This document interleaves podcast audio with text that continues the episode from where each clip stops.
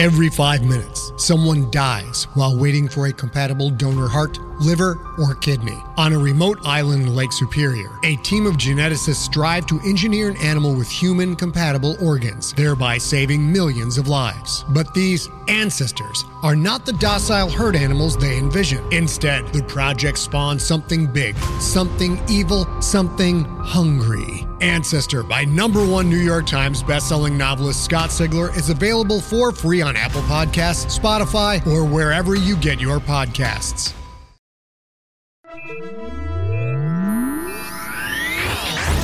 Lightspeed. Hello, and welcome to the Lightspeed Magazine Story Podcast. I am Jim Freund, your host. Lightspeed Magazine is edited by John Joseph Adams, and our podcast is produced by Skyboat Media. This week's story is Melting Like Metal by Ada Hoffmann, narrated by Susan Hanfield. This work is copyright 2020.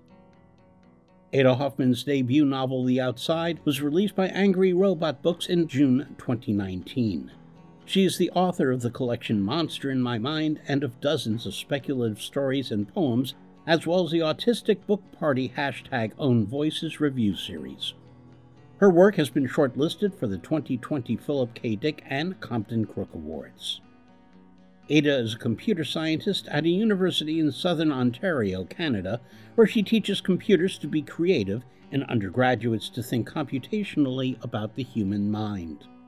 She has also worked professionally as a church soprano, free food distributor, and token autistic person. Ada is bisexual, gender fluid, polyamorous, and mentally ill. She lives with her primary partner Dave, her black cat Ninja, and various other animals and people.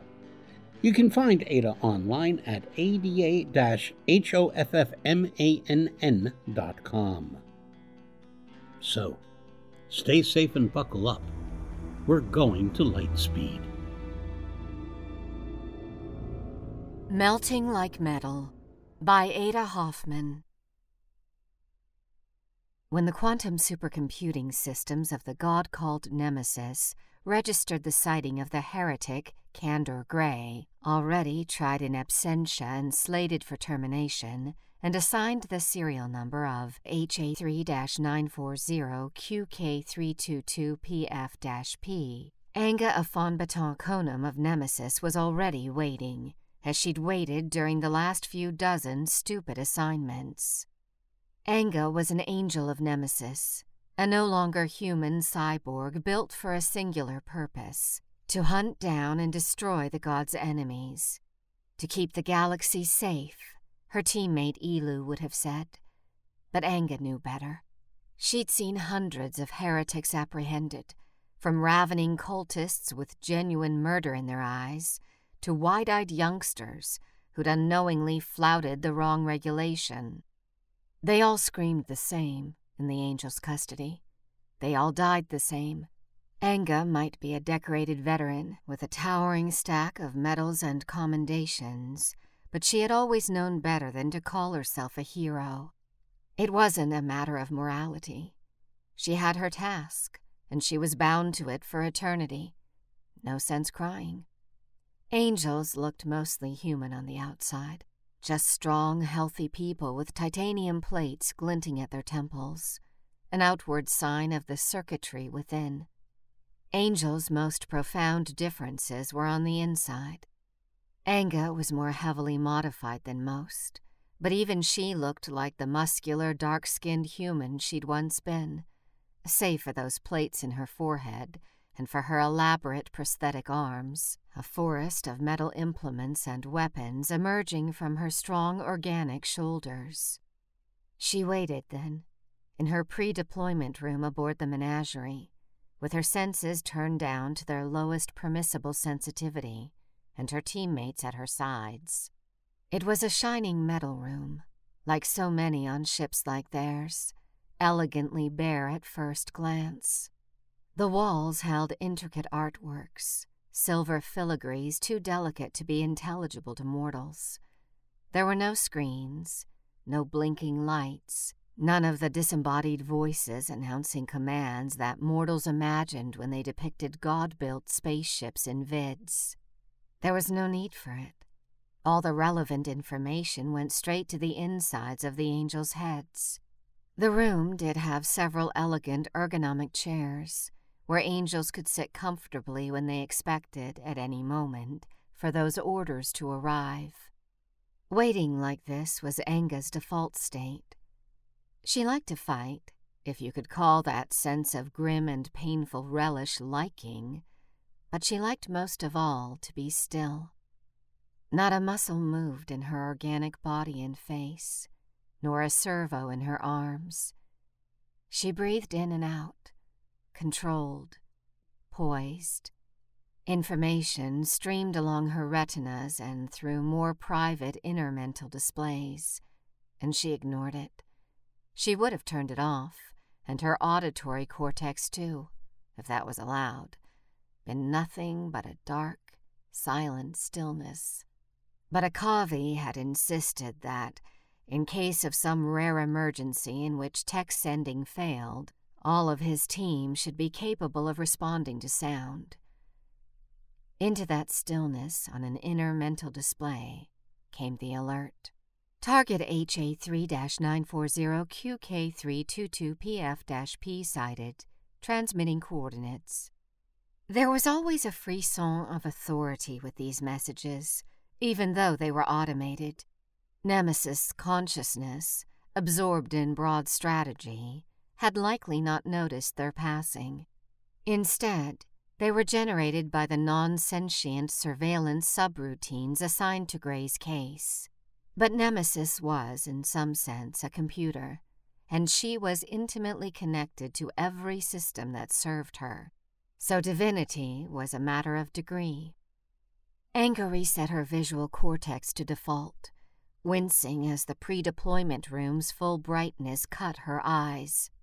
The filigrees on the walls were supposed to look like mythic animals, confusions of wings and eyes, but mostly they were a bunch of finicky details that hurt to look at. A portal gleamed in the front wall, a silvery archway slightly larger than a normal door, currently leading nowhere. Elu Ariemu of Nemesis at Enga's right had been lounging on one of the chairs. He scrambled quickly to his feet. Elu looked like a gawkily pretty, barely adult boy. His appearance only meant that he'd been recruited young, not that he still was. Elu had been doing this longer than she had. Akavi Averis, Inquisitor of Nemesis, stood patiently at her other side. Akavi could look like whatever he wanted to, but he'd gone with a variation on his usual theme tall, slightly masculine of center, elegant, and commanding. His current body was Aranin, the same as his quarry, with rounded features and slightly paler than galactic standard skin. Akavi was a Vaurian shapeshifter, and he had the same inward circuitry as the other angels, but he could hide it when necessary, letting the titanium plates sink beneath opaque skin. The plates were visible now, though, Akavi was using his rank openly today. They'd been assigned to Candor Gray's case for weeks. Akavi had disguised himself as something ordinary and had located Candor and verified accounts of his heresy. A first attempt to lure him away for quiet disposal had failed, but by then it didn't matter. The angels knew where he lived, where he worked, and most of the places he frequented in between. They knew the transport corridors he'd probably take if he ran. It was a matter of staking things out and waiting. Akavi had estimated a 50% chance that Gray wouldn't realize what had happened with the lure attempt and would show up to work as normal, unworried. And now he had. Akavi gestured to Elu and Enga before mentally transmitting Gray's coordinates. The stretch of wall within the portal's archway flickered, now they could see through it into a planar room, a utility building close to Gray's location.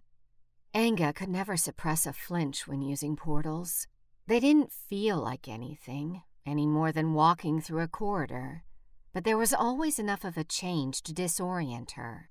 A shift in the light, in the sounds and smells, the slightest of shifts in air pressure and gravity. Enga's face did not move, but a metal grasping appendage twitched. She ignored it. She was ready for battle. Candor Gray worked in a library. It wasn't a very impressive library, just a small town construction, a couple of stories of wood and metal shelves holding haphazard collections of everything from novels to cookbooks to medical memoirs. There was an arched ceiling and a greenish carpet, and some armchairs scattered around, but it was built more for coziness than grandeur. Enga lurked between the shelves, a cloak hiding her arms and forehead, appearing to browse. This was her only job for now. Akavi would do the talking, and Elu the sneaking, quietly attaching a god built lock to each back and side exit to prevent Gray's escape. She called a program into her motor cortex and felt the code take over, settling her body into a holding pattern. Her own sense of control over her limbs melted away. The program moved her instead, realistically perusing the titles on display. Occasionally, it nudged one from the shelf and flipped through.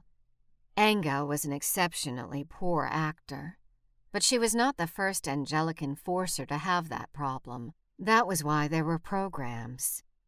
With metallic manipulators carefully placed at the ends of her arms, gloves placed over them, and everything else sheathed, she could even pass for a mortal with hands. From several shelves away, she heard Akavi's voice and reached out mentally. A window sprang into her mind, and she saw through Akavi's eyes. Sir, said Akavi, I'm going to need to ask you to come with us. Candor Gray was a thin young man with longish hair and a short black beard of the type that was currently fashionable in Erin. Akavi's sensory annotations overlaid the video, scanning Gray for weaponry, none, but 90% confidence of unauthorized electronics, altered states of consciousness, none, and micro expressions, startlement, fear, rage, desperation, all within normal bounds for a heretic being apprehended. Enga tried to push the annotations away, but of course, they weren't hers. I know my rights, Gray said, raising his voice so the library's scattered patrons could hear. That was not an uncommon tactic.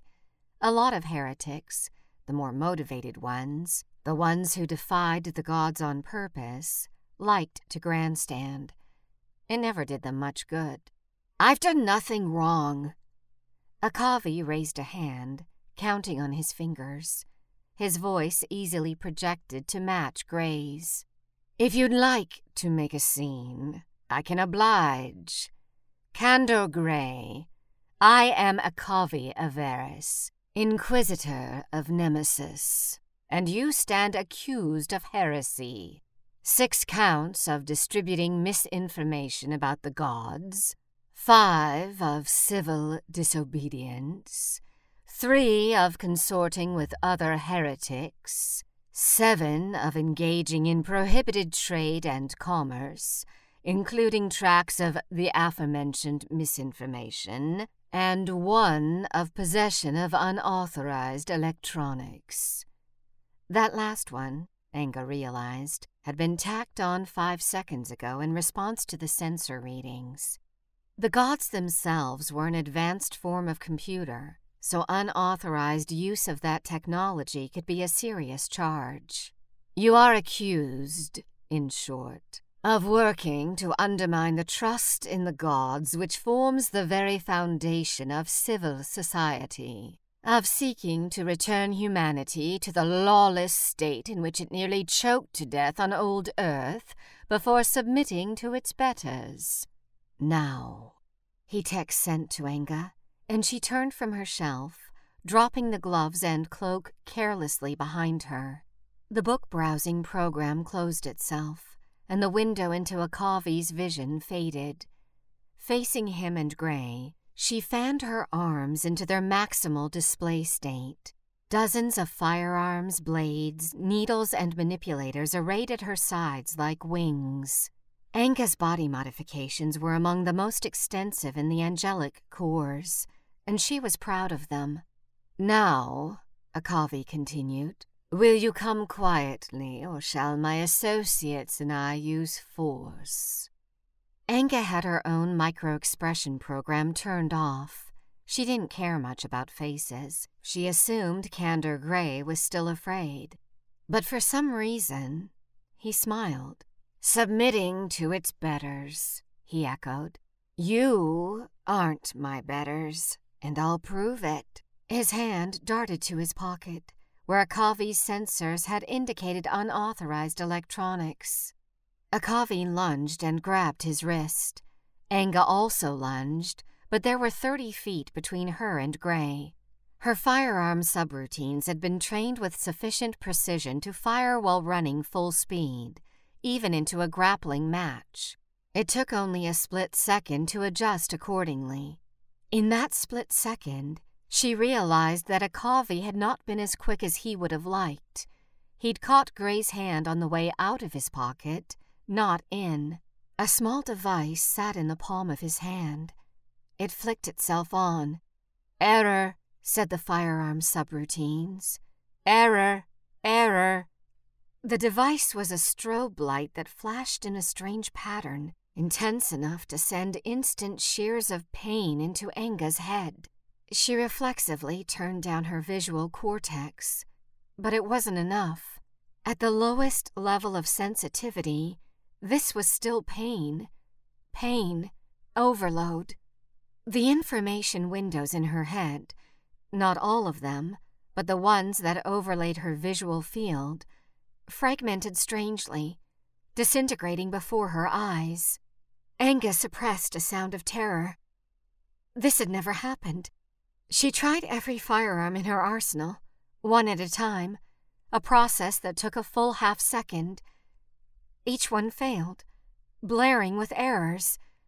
She could not aim, because somehow her software couldn't tell where anything was. She could still see, damn it. She could still have aimed and fired if angelic software protocol wasn't stupid. But Enga's motor cortex was only partly organic. She was programmed and practiced at shooting her weapons with unearthly precision. That was partly skill she'd built up over time, but partly software code. And if the code malfunctioned, the entire weapon failed. Nothing that required aiming was going to work now. Panic and rage rose, threatening to overwhelm her.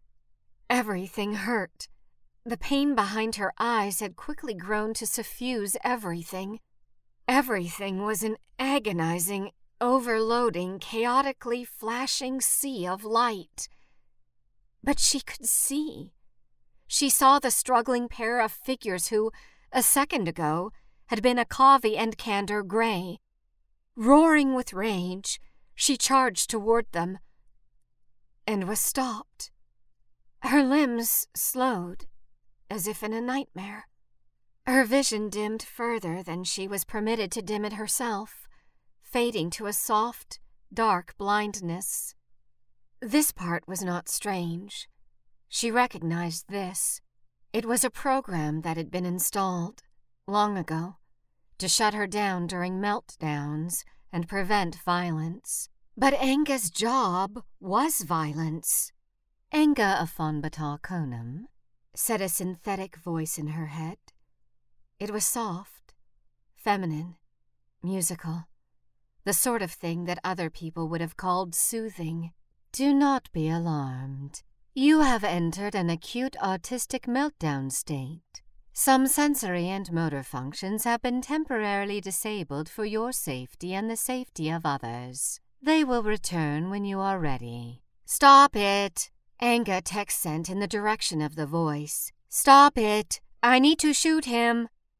The voice was a non-sentient part of a non-sentient program, and it was not equipped to respond to text sending, so this was useless. She needed to do her job. Candor Gray was right there. If she shut down now, she wouldn't be able to catch him. If he got to her before Akavi and Elu did, she wouldn't even be able to defend herself. Override it, she sent desperately to Akavi and Elu. My meltdown program is stopping me. Both of them had authorization for that, even though Enga did not. Override it, please, please. Enga could not speak aloud. Text sending was usually her only option. But text sending did not always work when this program was engaged. She saw a few scrambled lines and pixels, not enough to discern success or failure. The scuffling and shouting faded to nothing, and she stood, raging impotently, in silence. Then, she was not even aware of standing, only a warm, floating feeling. Whatever happened next, she had no idea. Enga had never exactly been neurotypical, but in her old mortal life, her differences had been less visible. She had been able to speak normally, and her facial expressions had looked like most people's.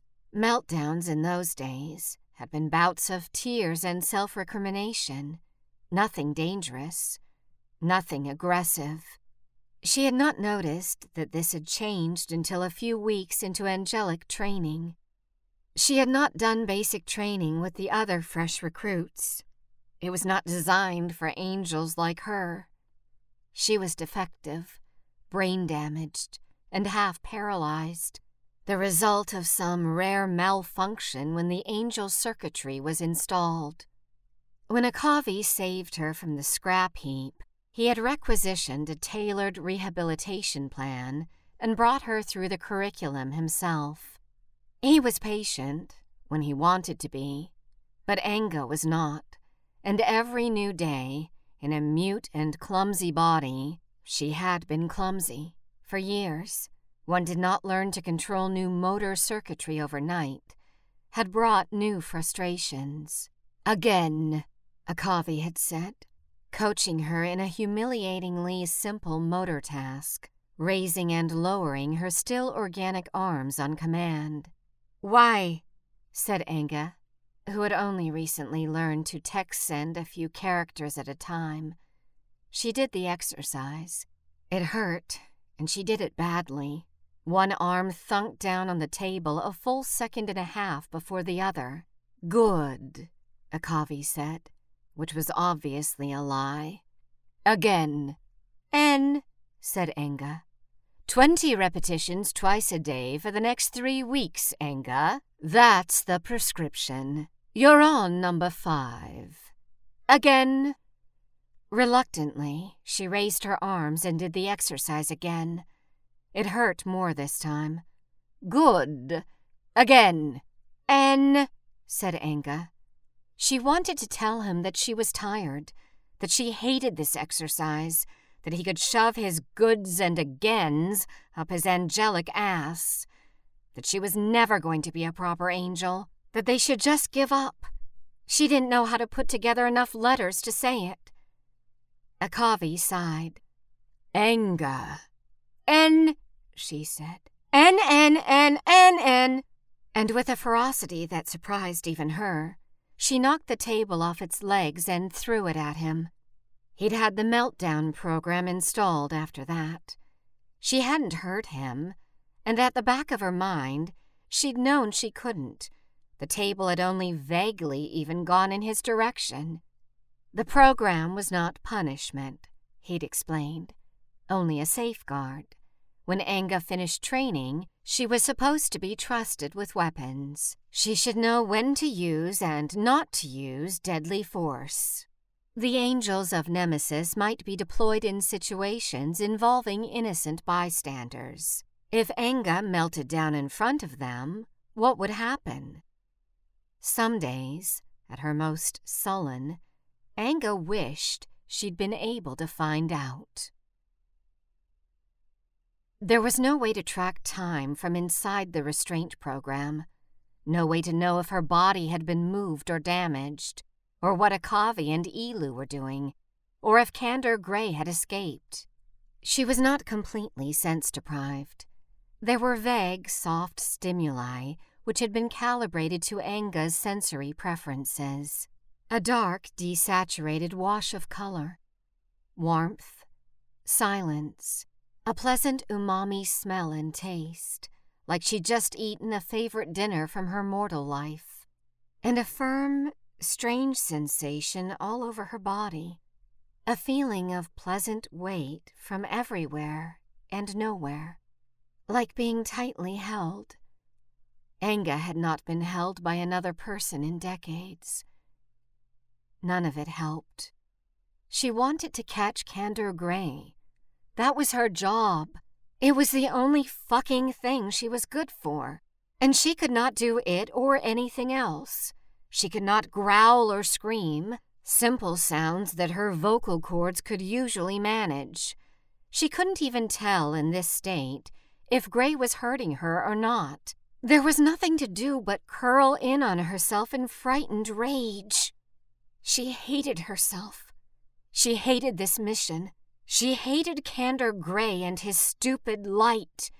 She hated Akavi and Elu and all the other angels, the gods themselves, everyone who had ever had anything to do with her. Perhaps if she'd done it differently, run at him faster, shot sooner, closed her eyes more tightly. She drew her rage in until it physically burned. She mentally lashed at herself until there was nothing left to lash with, until she floated dull and resentful in the darkness, too exhausted to really hate anything anymore. At that point, after what might have been hours, the room around her swam back into view. The program had decided she was no longer a danger to others and had let go. She was back on the menagerie not the pre deployment room, but an office. The aesthetic was similar large, sweeping metallic walls that looked filigree to her unfiltered senses and would become pleasantly blank as soon as she turned her visual cortex back down. Little furniture, but a few chairs and a large window looking out at the stars. She was standing, legs frozen mid stride, arms open and bristling around her. Her sensory annotations sat where they'd always been, apparently recovered. As motor control returned, she swayed and collapsed in an undignified heap. Akavi paused. He had been pacing the room, talking to Elu. He glanced down at Enga. You're awake. Good. Enga considered a snide reply, but she was too exhausted. Elu crouched beside her, careful not to touch her body. Neither of them asked if she was all right. Of course she wasn't. Gray got away, Elu said instead, without preamble. It wasn't your fault. He had a device programmed to strobe at exactly the refresh rate of an angelic retinal overlay scrambling every program keyed to the visual system. For us, it was mainly an inconvenience. It made it hard to analyze his actions or to aim anything at him. But for you, with your vulnerability to sensory overload, Enga pushed herself dizzily into a seated position and tried to retract her arms into their resting state. Something mechanical pinched and refused to retract fully. Oh, careful, said Elu, reaching for it. Gray! Enga text sent to both of them. It was barely a question, but Akavi answered. He pushed past you, said the Inquisitor, in his haste to flee from me, and did minor damage to some peripheral components. Elu will fix you up. Minor damage. She'd been afraid of this, but it wasn't as bad as it could have been. At least it didn't hurt. Damage to her arms never did. Orders, sir, she said. Are coming. All the surveillance involving Gray is still in place. Your first priority is to fix the damage, and second, to rest. Elu turned back to Akavi, apparently continuing the conversation they'd been having before. Sir, I don't understand how he did it.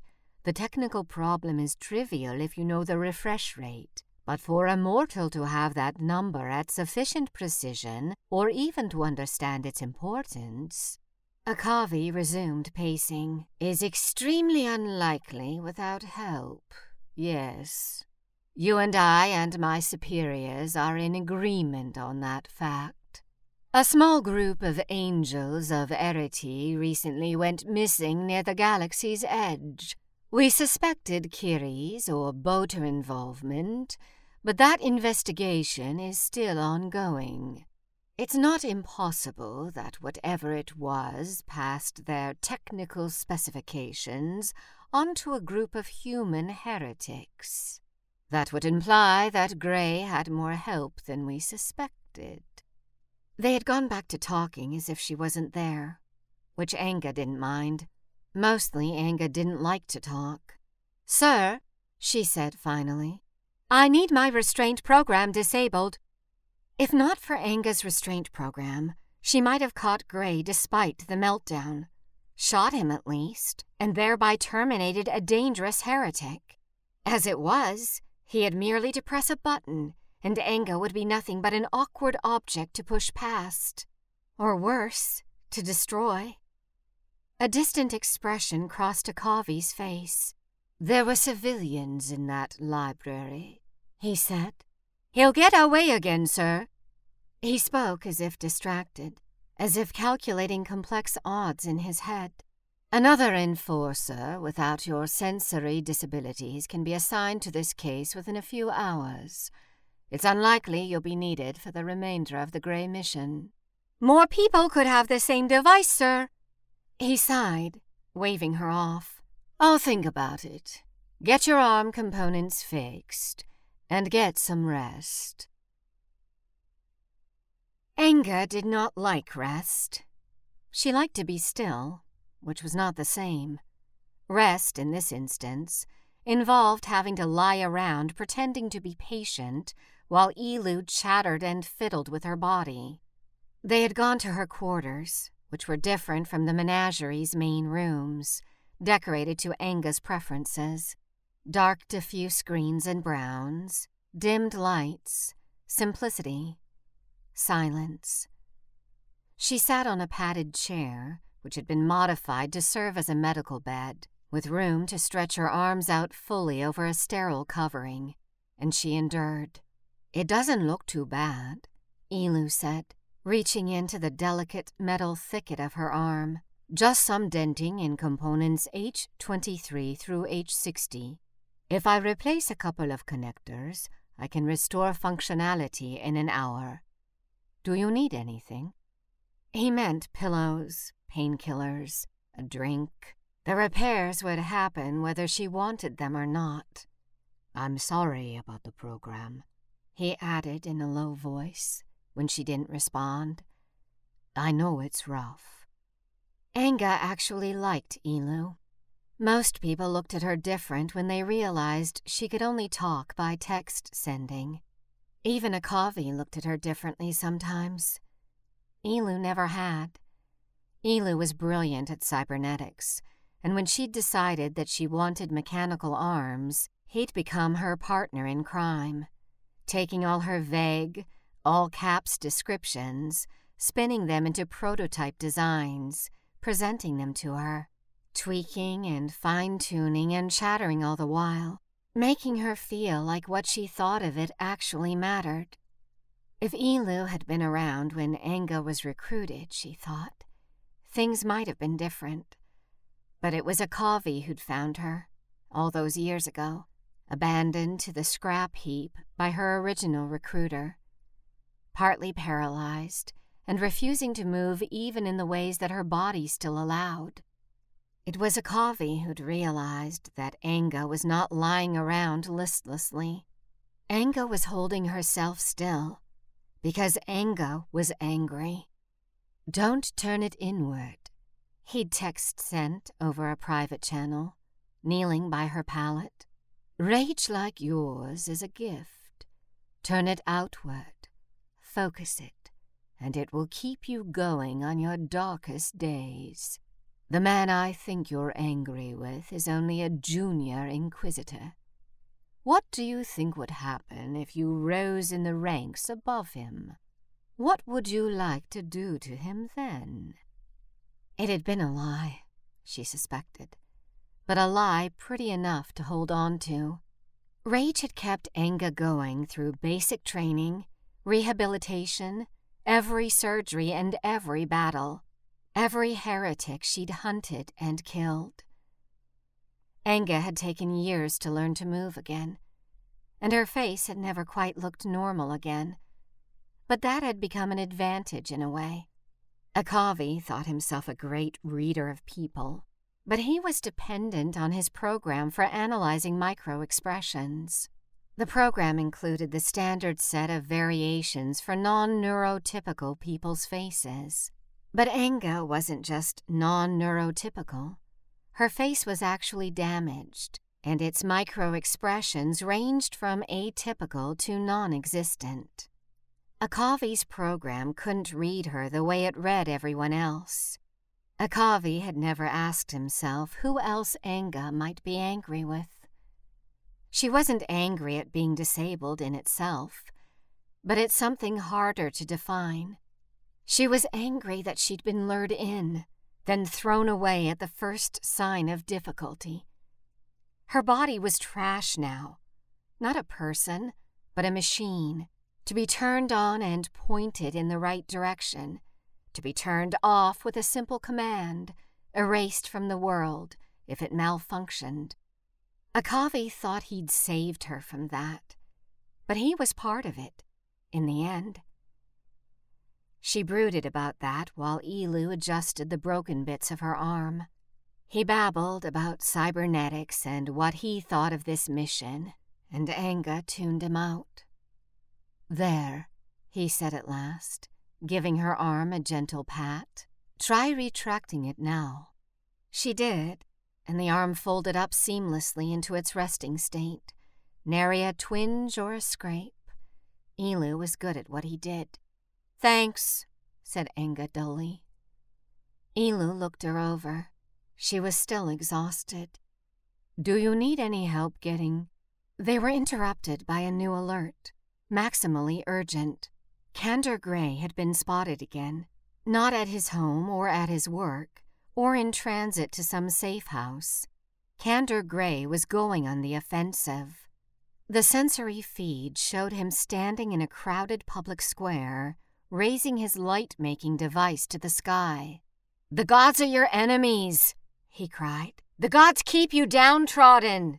They say that they're superior, that their calculations about you are beyond question. But they can be defeated with a simple light, and I'll prove it. Daring them to attack. And they would. This was ludicrous, brash, public heresy. Nemesis could not allow it to exist. A text sending window opened from Akavi. We have to go. Now. Waiting for reinforcements will take too long. Enga, if you're tired, take a stimulant. Drop everything else and meet me in the deployment room immediately. The window clicked shut before anyone could reply. Akavi was probably under pressure from his superiors to act fast. Disagreeing would be mutiny. But it was a bad decision. Enga would fail and freeze again, in front of everybody. She would prove Gray correct. He would get away, and hundreds of witnesses' faith in the gods would be shattered. There was no way this was going to go well. Except, maybe one. Enga turned to Elu, lurching to her feet. You have to override the restraint program. Elu had authorization for that, though he was her equal in rank. So did Akavi, but Elu was closer and more likely to care what Enga wanted. Elu chewed his lips, eyes wide. You saw that feed. There are civilians down there. If you lost control. She knew. There'd be men, women, elders, and children most doing nothing more heretical than their daily shopping. Enga carried enough ammunition to murder them all, to shatter the whole square in a burst of heat and light. And maybe, in a sick way, Gray had accounted for that too. Maybe watching a crazed angel slaughter the innocent would make his point as well as the lights would. But there was no time to think that over. Do it, said Enga. Please. Elu hesitated a moment more, and then nodded. He sent the mental override command. It was as easy as text sending, but he looked suddenly pale, shaken by his decision. Enga didn't have time to say anything. She grabbed a stimulant tablet from her pocket, swallowed it, and hurried away. The town square was as rustic as everything else on Candor Gray's planet. Really, every mortal attempt at architecture started to look this way when one was used to God built ships. There was a central paved area in which citizens could assemble for various purposes done up in cobblestones as if they were pre spaceflight peasants. Banks and shops surrounded it on three sides, and the fourth opened out to a grassy park strewn with half hearted attempts at benches and trees. Some kind of art show had been prepared in the square today. Enga couldn't see its details from their deployment point, but there were small boards set up all over the place, with colorful posters attached to them and the occasional sculpture on a portable table. There had been a large turnout for the show, and a crowd of civilians of all ages milled between the artworks, though after Candor's large and loud display of heresy, most of them had begun to nervously move away. The safest option would have been to get to a rooftop, a high up window, snipe him before he saw her coming, the banks and shops didn't go up very high, but Enga could have made do, except there wasn't time for that. As she strode towards the square, cloaked and purposeful, she could see the flashing light. Even with her visual cortex turned as dim as it would go, the flashing was painful. The windows in her inner vision fragmented. She grit her teeth and moved forward. A sense of overload rose, but this time it wouldn't stop her. I'd prefer to have him apprehended non lethally, Akavi had said as they went out.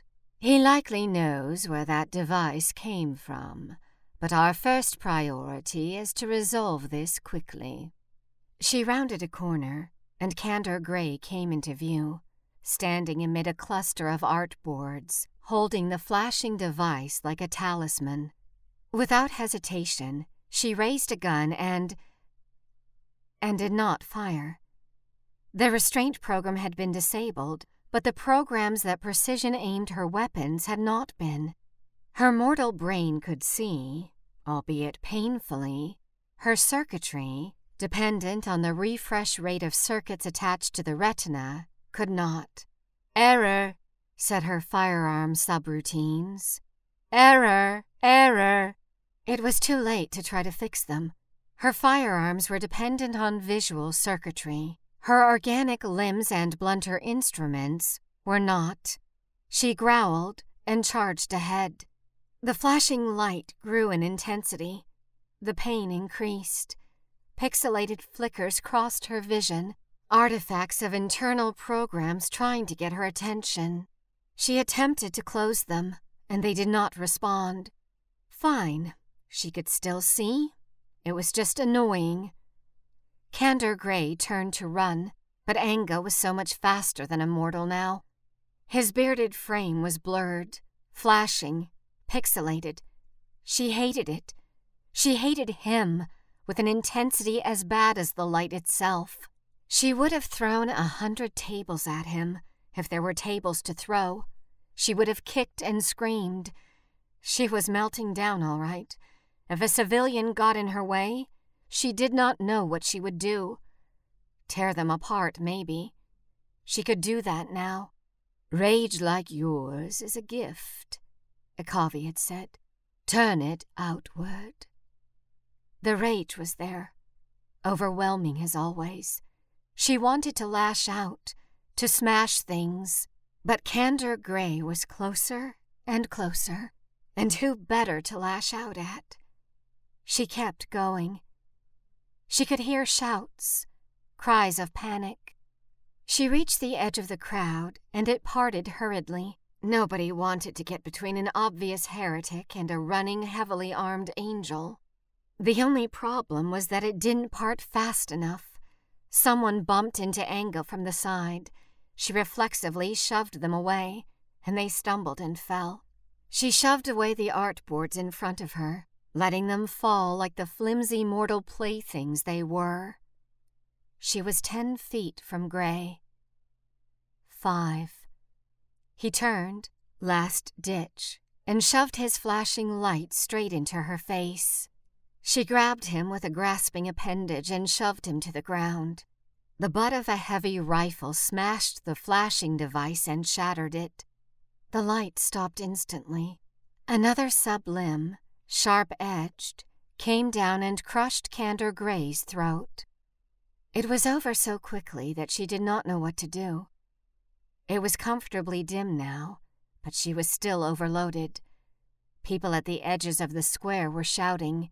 She could dimly hear Akavi reassuring and directing them. She wanted them to be quiet. She wanted everything to be quiet and go away.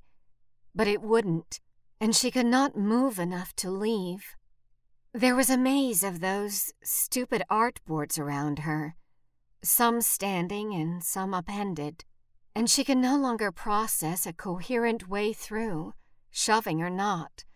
She doubted she could find her way to the nearest portal unassisted.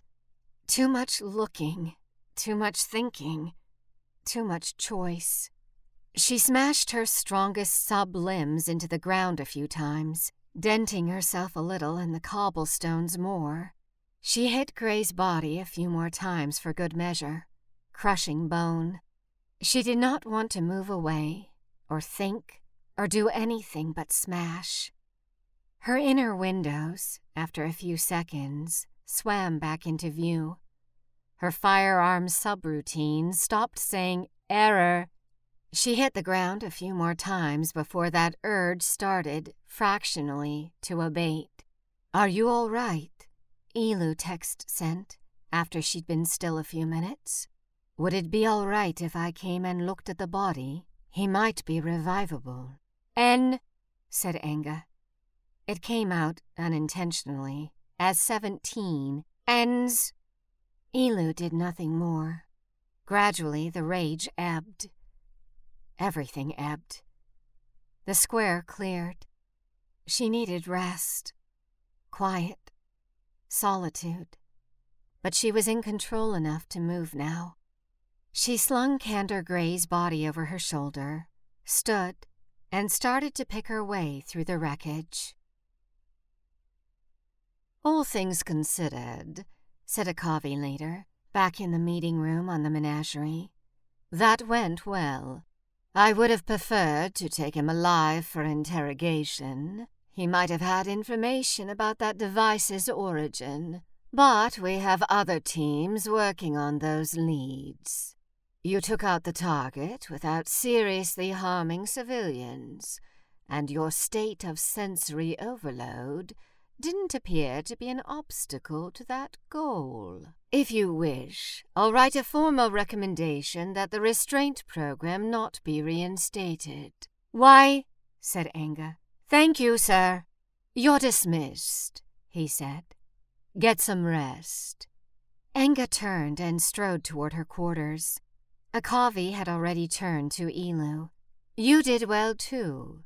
You made a difficult decision under pressure, he said.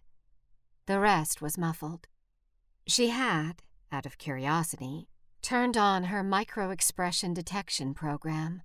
She did not like the glut of irrelevant information, but it might be useful, she suspected, to know how Akavi felt right now. His expression had looked stern to her, but the program had highlighted something brief at the corner of his mouth, at his eye. Triumph, it had said. Typical Akavi. He had wanted, she suspected, to see what happened without the restraint program, but he couldn't justify that decision to his superiors. So he'd left it ambiguous when an emergency arose, and let Elu take the blame. It had been Enga's decision. She'd made it happen, but she didn't expect either of them to understand that. She had her own petty reason for triumph. She'd never intended to bring Candor Gray in non lethally, to be tortured and interrogated. Someone out there who'd been in contact with Gray had part of an angel's technical specifications. They knew how to sabotage an angel's visual systems, and perhaps more. If they had any brains at all, the next attack would be worse. They would refine their technology, make it crueler, deadlier, even to an able bodied angel. So let them try. They would fail like all heretics in the end. But first, they would teach other angels what it was to have their bodies and senses fail them, to be a defective machine at the mercy of others. The other angels of Nemesis could stand to learn about that. She stepped into her quarters, and the door hissed shut behind her. It was quiet now. Enga Afonbataw Konum turned off the lights and was still.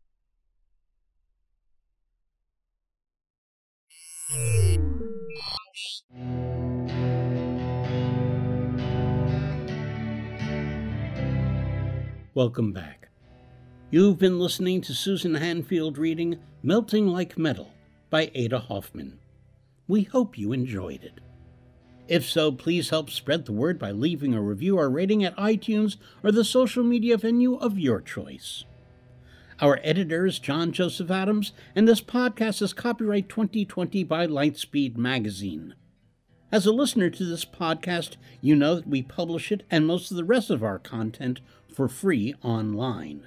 If you don't already support our Hugo Award winning journal, please consider checking out our many options, including ebook subscriptions and recurring patronage via Patreon at lightspeedmagazine.com slash support. Lightspeed is sponsored this month by John Joseph Adams Books, a science fiction fantasy imprint of Houghton Mifflin Harcourt, whose current feature title is Creatures of Charm and Hunger by Molly Tanzer. Skyboat Media, the most respected independent audio production team on the West Coast, produces the stories for this podcast. They are headed by the Audie and Grammy Award winning narrators Stefan Rudnicki and Gabrielle de Cuir. Be sure to check out their website at skyboatmedia.com.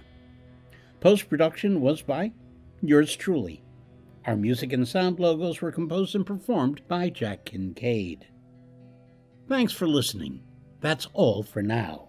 See you on the bitstream. I'm Jim Freund wishing you cheers from all of us at Lightspeed.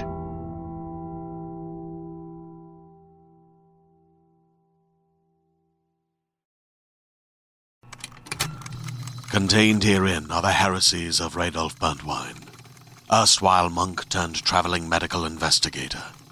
Join me as I uncover the blasphemous truth of a plague ridden world that ours is not a loving God, and we are not its favored children.